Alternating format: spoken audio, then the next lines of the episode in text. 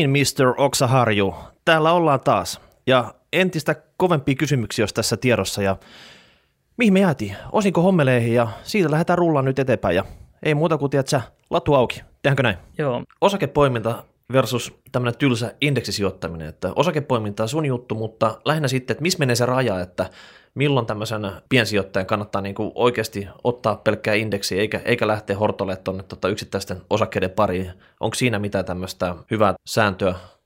siinä on erittäin hyvä sääntö, eli jos itsellä ei ole aikaa, kykyä, halua, innostusta, resursseja seurata yksittäisiä firmoja, analysoida niitä, käydä yhtiökokouksissa tai, tai seurata tulosjulkkareita, niin yhtiöpoiminnan edellytykset, siis sehän on niin kuin muutenkin hyvin vaikeaa voittaa indeksiä millään strategialla, mutta tuossahan lähdetään siitä, että jos, jos sä lähdet poimimaan yhtiöitä, jos sä lähdet ajoittamaan ostoja, jos sä käytät velkavipua, niin nämä on käytännössä ne kolme elementtiä, joilla sä annat itsellesi edes mahdollisuuden voittaa indeksin. Toki sä annat myös mahdollisuuden hävitä sille.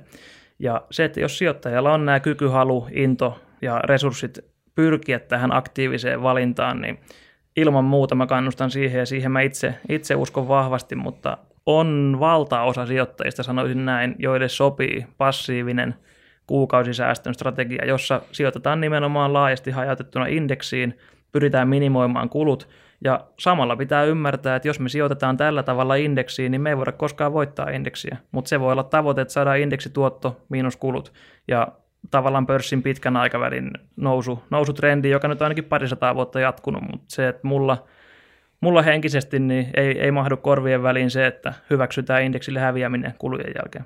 Monelle varmaan niin tulee ehkä yllätyksen, että sijoittaminen on niin kuin harrastus, joka vie aikaa, ettei se ole sillä tavalla, että sitä voi vasemmalla kädellä vaan niin kuin käydä yhden tuommoisen sunnuntailenkin tekemässä, vaan sitä oikeasti niin kuin pitää pohtia ja pitää tehdä duuni sen eteen. Joo, tämä on vähän niin kuin kompleksinen kysymys, että tiettyyn rajaan asti tieto on hyvästä, mutta sitten se tieto myös lisää tuskaa tietyllä tavalla. Tämä ei niin kuin pelkästään matemaattisilla opeilla eikä kirjatiedolla eikä yhtiöiden tunnuslukuja hamstaraamalla, niin sillä ei ratkea hyvät sijoitustuotot, mutta ne on niin kuin elintärkeitä tietää, tietää tiettyyn rajaan asti, missä mennään. Toinen on sitten se, että pitää olla korvien väli kunnossa markkinapsykologia ja tullaan tähän, tähän kysymykseen, että miten kurssivaihteluihin pitäisi suhtautua.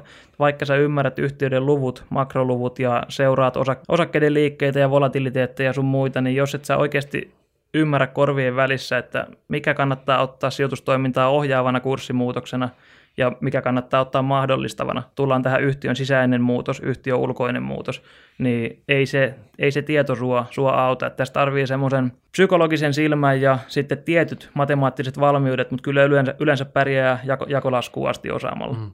Sä oot lanseerannut Suomeen tämmöisen termi kuin osinkoaristokraatit, tai lanseerannut on lanseerannut. Joka tapauksessa niin tota, se on sun suusta kuultu usein täällä.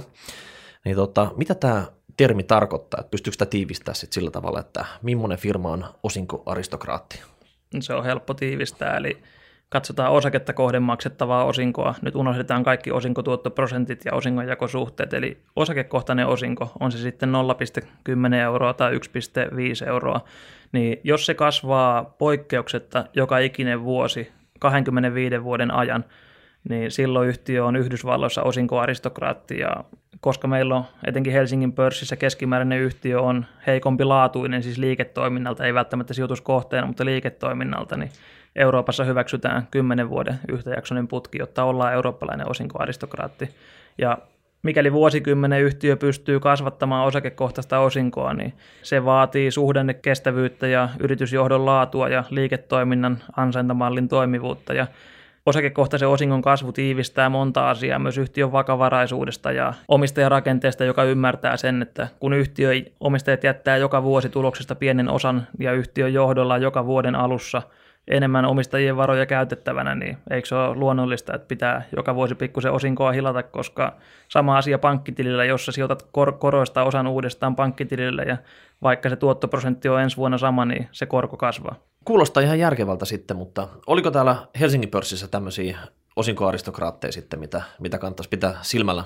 No meillä Raisio saa 10 vuotta täyteen ensi, ensi vuonna ja siinä voi sanoa, sanoa, että sekä tulos on kasvanut että osingonjakosuhde on pikkusen kasvanut ja yhtiön johto on toiminut, toiminut hyvin ja kansainvälistynyt. Toki sinne on muutama, muutama hutiostos mahtunut, mutta on sopeuduttu markkinatilanteeseen. Ja tuommoinen aikaväli kuin 10 vuotta, niin siinä ei pysty kasvattamaan osakekohtaista osinkoa pelkästään nostamalla osingon osuutta yhtiön tuloksesta, eli tavallaan puhutaan osingonjakosuhteesta.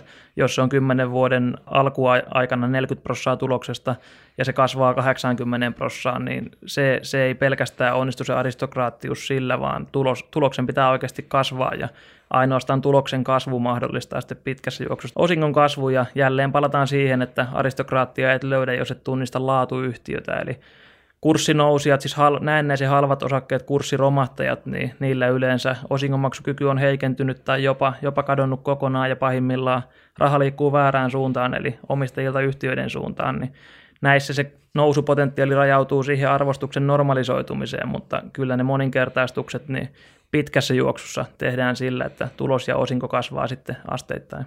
No mitäs tuo rapako takana Jenkkilässä, niin pystytkö sieltä pudottelemaan muutaman tämmöisen osinkoaristokraatin ja ja tota, onko se näkynyt niiden liiketoiminnassa, että niillä on oikeasti mennyt tämmöisen 25 vuoden tai jopa pidemmällä ajaksolla ihan hyvin sitten? No siellä tunnetuimpia varmaan Coca-Colaa, Pepsiä, McDonald'sia, Walmartia, tämän tyyppisiä, jotka on jo pitkään kasvattanut osinkoja, ExxonMobil, eli Procter Gamble, näillä. Siis oikeastaan tässä nähdään, että nämä on tunnettuja nimiä ja ymmärrettäviä liiketoimintoja, ehkä mielikuvaltaan myös hitaasti, mutta vakaasti kasvavia, eli pyörää ei kannata keksiä välttämättä uudestaan, vaan sijoittaa näihin, jotka yleensä on kuluttajaan kontaktissa. Eli täällä on tosi vähän kaivosyhtiöitä aristokraatteina, on tosi vähän bulkkituottajia, tosi vähän raaka-aineen tuottajia, tosi vähän tämmöistä alkutuotantoa. Eli yhtiöt luo selvää lisäarvoa ja yleensä on lähellä asiakasta, joskus on myös lähellä palveluliiketoimintaa. Eli osinkoaristokraattien lista, niin ne on todellisia laatuyhtiöitä ja se, että siellä niin kuin liiketoiminnan volatiili kehitys, niin se loistaa poissaololla. Joo, No sitten tota, mä ajattelin, että käydään läpi tämmöisiä sulle rakkaita yhtiöitä sitten, että sä voisit niistä muutama sana sanoa. Osakkeeseen ei pidä rakastua koskaan. No joo, mutta semmoisia, mitä sä oot niinku usein ottanut esille sitten ja mitä ehkä seuraat niinku vähän tarkemmin kuin toista yhtiötä sitten, niin tota, tässä on esimerkiksi vaikka Nordea ja Sampo. Nämähän kuuluu vähän niin kuin samaa kompleksi sen takia, että Sampo omistaa ison steikin Nordea, niin onko Nalle tästä Sorsametsällä sulle maininnut mitään sitten, että millaisia muuveja hänellä on mielessä sitten tähän kombinaatioon liittyen? Joo, siis mä oon seurannut finanssikriisin jälkeen oikeastaan Nordea Sampo kaksikkoa ja kirjoittanut blogiin muistaakseni 2010 vuodesta alkaen, että ostin Sampoa noin 18 euroa ja Nordea reilu vitoseen ja siitä lähtien sitten laitoin talorahat kiinni, niin on seurannut sitten, että muutetaanko, muutetaanko tota pienempää vai suurempaa, suurempaa niin. asuntoa. Ja, Vuokralle Keravalle vai sitten tuonne niin Ulalinnaan? Joo, siis mulla on tosiaan mulla on kolme omaa lasta ja neljäntenä on tukilapsi, niin tässä on niin kuin eletty, eletty hieman riskillä, riskillä jotain välttämättä enää nykytilanteessa ottaisi ihan samalla lailla. lailla. Mutta se, että lähtee Sammon kautta katsomaan, niin Sampohan on tietyllä tavalla monialayhtiö, joskin hyvin fokusoitu pohjoismaiselle finanssisektorille, eli siellä on Mandatum Life, siellä on IF ja siellä on Nordea, on Top Danmarkista osuus, on asiakastiedosta osuus, on Aktiasta pieni nurkka. Eli pohjoismainen finanssisektori, jossa sitten liiketoiminta on, on hajautettu ja katsoo niin kuin nykyisiä tuloskuntoja mandaattumilla, IFillä, jotka näistä niin kuin on, on merkittäviä tuloksentekijöitä, niin ne on erittäin hyvässä tuloskunnossa ja se, että Sammon arvon, arvon kasvattamispotentiaali, niin se suuressa mittakaavassa lepää Nordean varaa, joka nyt ei korosta johtuen. Niillä ei ole parhaassa kunnossa tuloskunta, mutta nimenomaan miksi on sijoittanut siihen on se, että uskon sen tuloskunnon löytyvän paitsi markkinatilanteen joskus normalisoituessa, niin myös se, että yhtiö nostaa sisäistä tehokkuutta ja pärjää sitten digitalisaatiossa vähintään yhtä hyvin kuin toimiala keskimäärin, niin se pointti on se, että jos Sammolle ennustaa kurssinousua, niin täytyy kyllä Nordealle ennustaa hyvää kehitystä ja molempi parempi varmasti tässä. Vaikka Nordean, Nordean tuloskasvua joutuu odottamaan, niin Sampo on, on vankka osinkopaperi ja tähän aristokraatteihin viitaten, niin taitaa kahdeksan vuotta olla putkeen nostanut osakekohtaista osinkoa. Mitäs ne muuvit, mitä Nalle saattaisi mahdollisesti tehdä vielä tässä sitten, että kumminkin oliko, että Sampo-pankkikin myytiin tulokset tekokyvyn huipulla, että olisiko nyt IF ja Maidattun vaihtoa ja jotain muuta kehitysaiheita tilalle sitten?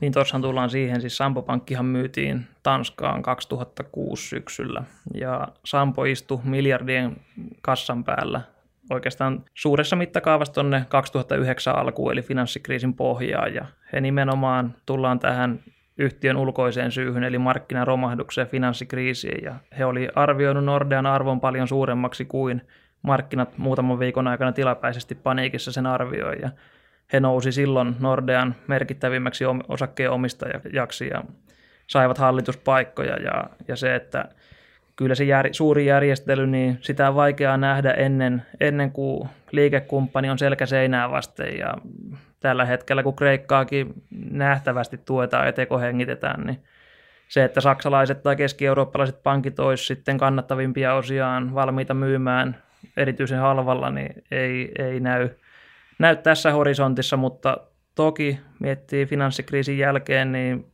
pankkisääntely on pikkusen selkeytynyt, pankit on vakavaraisuutta kohentanut, että tiedetään, mitkä pankit pystyy elinkelpoisena jatkamaan, niin on nyt siinä mittapuussa otollisin hetki niin 2010-luvulla, mutta se, että kun paitsi strateginen merkitys, mitä kannattaa ostaa, mikä sopii kasvuportfolioon, niin tarvitaan se ajoittaminen myös, ja mä uskon, että nyt ei, hinnat ei ole vielä riittävän alhaiset.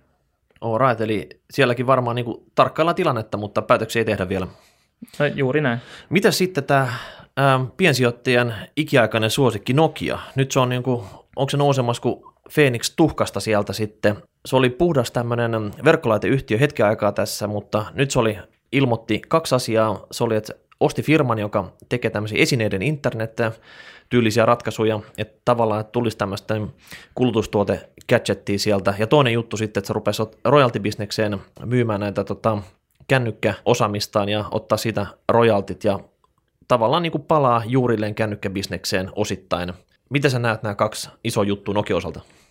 No oikaisen sen verran, että kyllähän Nokia on noussut jo tuhkasta niin kuin Phoenix-lintu, eli Nokian markkina-arvo oli muutama vuosi sitten, kun kännykät, kännykät romahti, niin alle euro 50 kurssilla, niin se oli 5 miljardin paikkeilla. Vähän päälle Nokian markkina-arvo ja se, että tänään se on noin 30 miljardia ja tässä välissä niin yhtiö on yritysjärjestellyt noin 25 miljardilla, eli myynyt matkaviestimet nyt viime viikon tai toissa viikon uutisiin nähden, niin erittäin kovaa hintaa Microsoftille ja sanotaan, että vaikka se hinta ei ole Nokian parhaisiin vuosiin nähden juuri mitään, niin sen hetkiseen tuloskuntoon ja kasvunäkymiin, niin ihmettelen, miksi sitä euroakaan maksettiin. Eli, eli erittäin hyvä, hyvä luopuminen ja tosiasiain tunnustaminen, ja niillä rahoilla sitten ostettiin toinen puoliska NSNstä, joka sitten on osoittautunut erittäin halvaksi, koska yhtiön tuloskunto on sen jälkeen kohentunut merkittävästi ja tulevaisuuden näkymä on myös parantunut. Ja sitten on myyty, myyty hereliiketoiminta ja sen päälle sitten neljäntenä järjestelynä Alcatel Lucent, Lucent-kauppa ja se on kyllä huomattavasti tärkeämpi tulosajuri ja kurssiajuri kuin nämä pienet hifistelyt, mitä on viime aikoina julkistettu ja lisenssituloja, niitä tulee muutama miljoona tai muutama kymmenen miljoonaa ja se on hyvä skenaario. Eli Alcatel Lucent-kauppa on kuitenkin miljardien kauppa ja, ja niin kuin miljardien arvonluotipotentiaali, niin, niin se, se on se, mikä luo Nokiaan arvoa. Ja tähän tullaan kurssikehitykseen, niin kaupasta vuosi sitten tiedotettiin, kurssi oli 7,5 euroa suunnilleen niin sekin oikeastaan kertoo Nokian hallituksen merkittävästä onnistumisesta, koska kauppaahan ei maksettu käteisellä, vaan osakevaihdolla.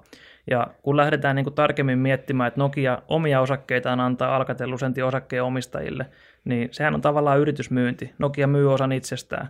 Ja se hetki, kun Nokia sitten, nyt nähdään, että siis kurssi on tänään 3-40 prosenttia alempana kuin vuosi sitten, niin Nokia huipulla myi osan itsestään, eli he joutu, jos tänään tehtäisiin samanarvoinen kauppa, niin Nokia joutuisi antamaan suuremman osan itsestään Alcatel Lucentin omistajille, jotta kauppa toteutuisi, niin se tehtiin erittäin hyvään aikaa, ja sen jälkeen Nokia on paitsi aikaistanut synergioiden toteutumista, se on myös nostanut sitä arvioiden synergioiden määrää, eli kurssi, kurssimuutos on mun mielestä siis lasku on ylilyönyt, koska yhtiö on täysin, täysin aikataulussaan siinä, että miten järjestely toteutuu ja varmasti Kiinan heikko markkinatilanne, niin se, se on selittäjänä siihen, miksi on näin paljon tullut alaspäin. Mutta sä näet valosana tilanteen tällä hetkellä?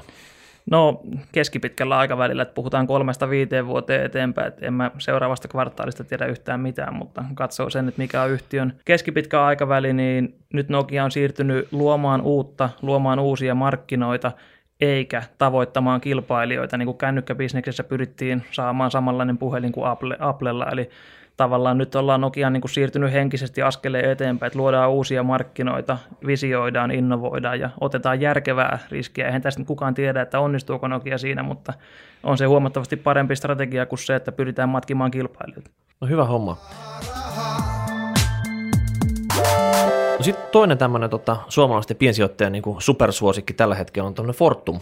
Ja ehkä johtuu siitä, että se, niin kuin, senkin arvostus on tullut tässä aika reilusti alaspäin.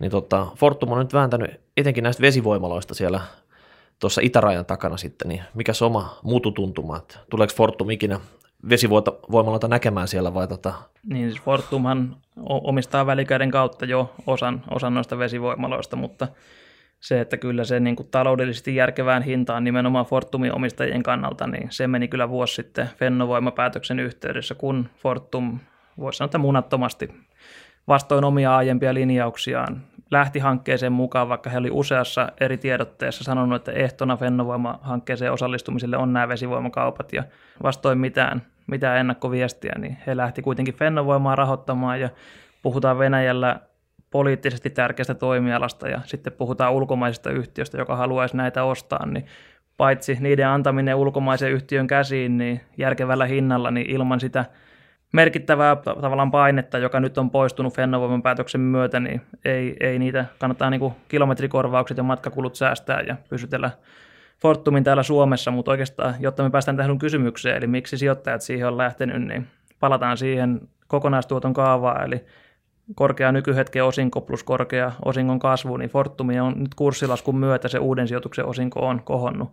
Se oli parhaimmillaan lähellä 10 prosenttia tässä muutama kuukausi sitten ja se, että ulkomainen pääoma, etenkin se ei usko siihen, että Fortum pystyy verkkomyynnistä pullahtanutta kassaansa niin investoimaan järkevästi ja taloudellisesti kannattavasti, jotta saataisiin se osingon kasvunäkymä. Et nähdään enemmän Fortum korkopaperina, jolla on sitten siihen kaupan päälle vielä Venäjä riski, eli ne on investoinut 4,5 miljardia Venäjälle finanssikriisin jälkeen, tai siitä lähtien 2008, niin Siinä on hyvä, hyvä nousuoptio, mikäli ulkomaisten sijoittajien luottamus palautuu, etenkin Venäjään. Hyvä kasvuoptio, jos Pekka Lundmark saa miehistöllä ja, ja taitavilla, taitavilla naisjäsenillä varustettuna, niin kassan uudelleen investoitua, mutta siihen ei, ei markkinat nyt luota, vaan nähdään Fortum ennemminkin korkopaperina ja nykyisellä tuloskunnollaan, niin ei Fortum pysty viime vuosien osinkotasoaan per osake säilyttämään, vaan mm. tullaan jonnekin alle euroon. No nythän Fortum on tässä kertonutkin, että Ekokem, tämmöistä jätteenpolttolaitosta hommataan, ja sitten oli aikaisemmin oli tämmöinen puolalainen energialayhtiö sitten, mikä kanssa poimittiin sieltä kuleksimasta, että et selvä tarve on nyt saada nyt se tämä iso sotakassa investoituu jonnekin. Mutta tota, tässä Fortumin yhteydessä, niin minkä takia firmat ei nyt tällä tavalla, kun ne on kirjoittanut uudelleen strategia, niin lähde pitkä, pitkäjaksoisesti tota, miettimään, että mitä ne haluaa tehdä, että oikeasti niin kuin itse tekisi nämä voimalaitoksessa tai muut laitoksessa sinne, minne ne haluaisi ja sillä rahalla, mitä ne haluaisi, vaan nyt lähdetään niin kuin sorkkimaan jokaiseen niin kuin tota, huutokauppaan, missä jotakin on tarjolla. Ja se ei välttämättä sovi siihen strategiaan tosi hyvin. Se vaan veisi pidemmän aikaa, mutta tällä hetkellä kun tämä kauppa ei maailmankaupassa oikein käy, niin mä veikkaan, että semmoisen voimalaitoksen voisi saada niin kuin ihan kohtuuhintaakin poimittu joltain toimittajalta. Joo, tuohon voi lisätä vielä aurinkoenergia Intiassa, mitä on huutokaupoissa Fortum havitellut. Tuohon voisi niin kokonaisuutena sanoa, siis Fortumhan myi sähkön jakeluliiketoiminnan ja keskittyy sitten tuotantoon. Ja heillä perusteena oli se, että he uskoo, että tuotannossa he pystyvät paremman tuoton saamaan omistajien pääomalle, kun verkkoliiketoiminta on tiettyyn rajaan asti säänneltyä, niin kuin nyt tänä vuonna Suomessakin, Suomessakin nähtiin, että tiettyyn rajaan asti yhtiön tai omistajan tuotto on verkoissa vakio. Mutta se, että tämä niin energiamarkkina niin on tuulivoimaa, aurinkovoimaa, ydinvoimaa, vesivoimaa, jos jonkinmoista voimaa, niin on hyvin vaikea nähdä, että mikä niistä tulee olemaan se kannattavin tuotantomuoto pitkässä juoksussa, ja se niin kuin vaikeutuu etenkin siitä, että poliitikot tukee milloin mitäkin, joskus uusiutuvaa energiaa, ja se, että tuki, saattaa olla, että monella toimialalla oikeastaan se poliittinen tuki on se voiton määrä. No, eli, no, eli, no tuulivoimassa se on ainakin tällä hetkellä Kyllä, se. kyllä. Ja myös tuonne Venäjä-investointeihin, niin sielläkin on reformiohjelma, jossa poliittisin päätöksin tietty, tietty niin kuin tuottoaste taataan ja lähdepä sijoittamaan muutamaa miljardia tietämättä, mihin nämä tuet kehittyy ja vielä Pariisin ilmastokokous päätöksineen, joita nyt ei varmaankaan toimeen pantu vielä montaakaan, niin se on riski, riskihomma ja voi sanoa, että siinä on olemassa myös skenaario, jossa sähköverkkoja tulee ikävä. Joo. No Fortin osalta varmaan nähdään tänäkin vuonna sitten lisätiedotuksia tästä, että tota, miten vesivoima tai uudet investoinnit etenee. Mites vielä tämä Nokia-renkaat? Tämä on ollut sellainen pitkäaikainen fanituksen kautta, omistuksen kautta seurannan kohde sitten, ja nyt tuli tämmöinen testikohu siitä, että oli vähän, vähän modaltu näitä testituloksia, testirinkuloita, mitä oli lähetetty testeihin, niin tota, onko sulla siitä mitään näkemystä? Vaikuttaako mitenkään?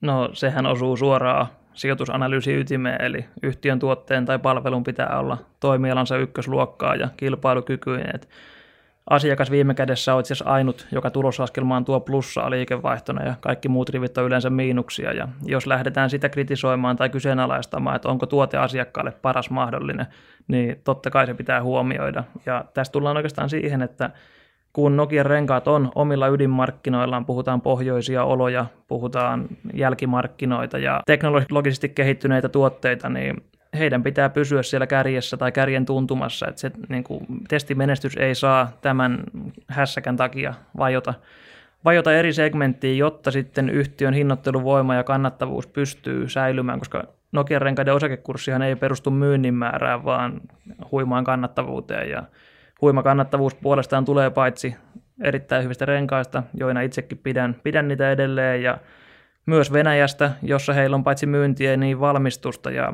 se Venäjän riski, niin mikä Nokian renkaillekin on Venäjälle myytävien renkaiden myyntimäärien romahduksessa näkynyt, niin Nokian renkaat on Helsingin pörssissä parhaiten Venäjän riskiin valmistautunut yhtiö siinä mielessä, että heidän tuotannostaan yli puolet viedään – viedään Venäjältä ulos ja sitä kautta romahtanut rupla toimii heillä itse asiassa länsimarkkinoiden kannattavuutta tukevana elementtinä. Ja kun Venäjän myynti oli heillä yli kolmasosan parhaimmillaan, niin nyt se on alle viidesosan. Ja, ja länsimarkkinoiden painoarvo kun kasvaa ja etenkin kannattavasti, niin kyllä yhtiö, mä näen, että tuloskasvuvuosia on, on edessä ja romahdus. Sikäli kun se on tulokseen tullut Venäjän takia, niin se on kyllä taakse jäänyt elämä.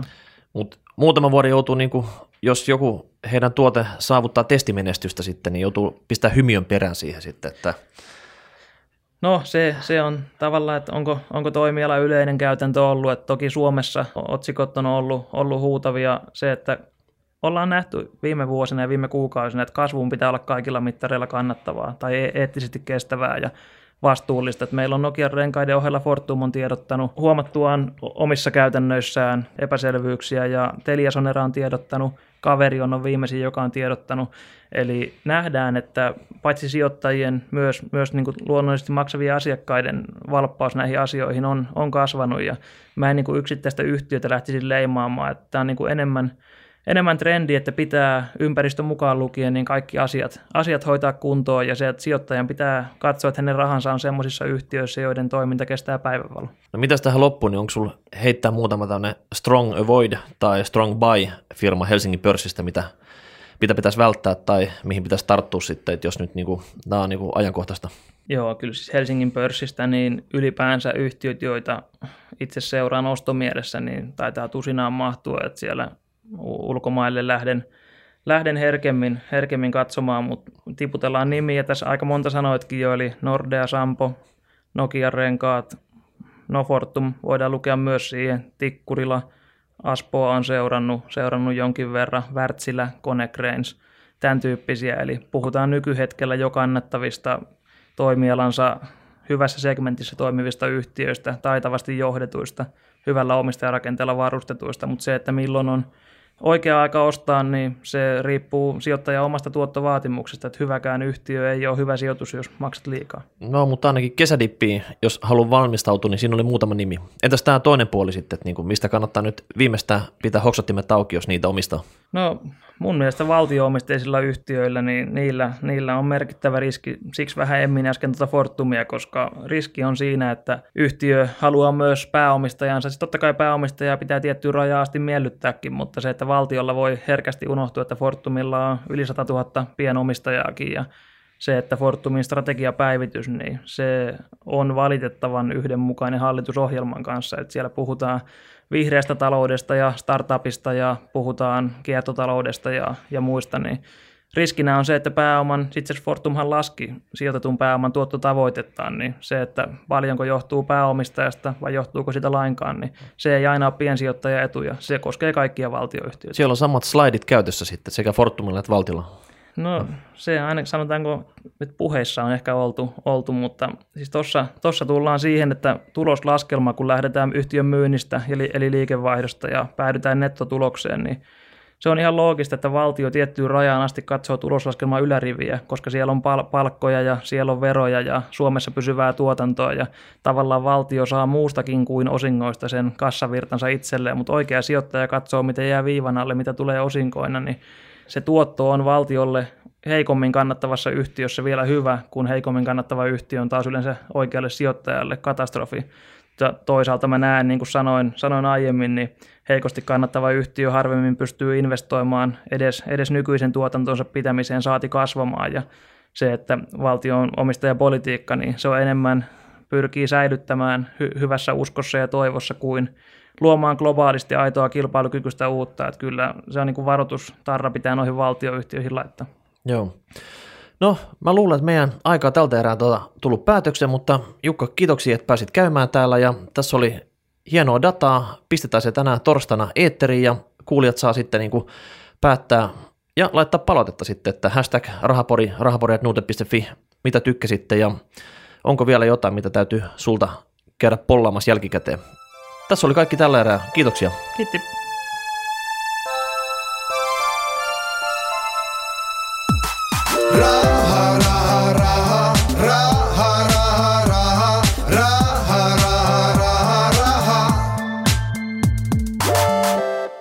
Nordnetin rahapodi on podcast, jossa puhumme taloudesta, säästämisestä ja sijoittamisesta. Sinä päätät podin sisällön, joten ehdota aiheita ja anna palautetta Twitterissä hashtagillä rahapodi tai lähetä sähköpostia osoitteeseen rahapodi at Seuraava jakso julkaistaan ensi viikolla. Raha, raha.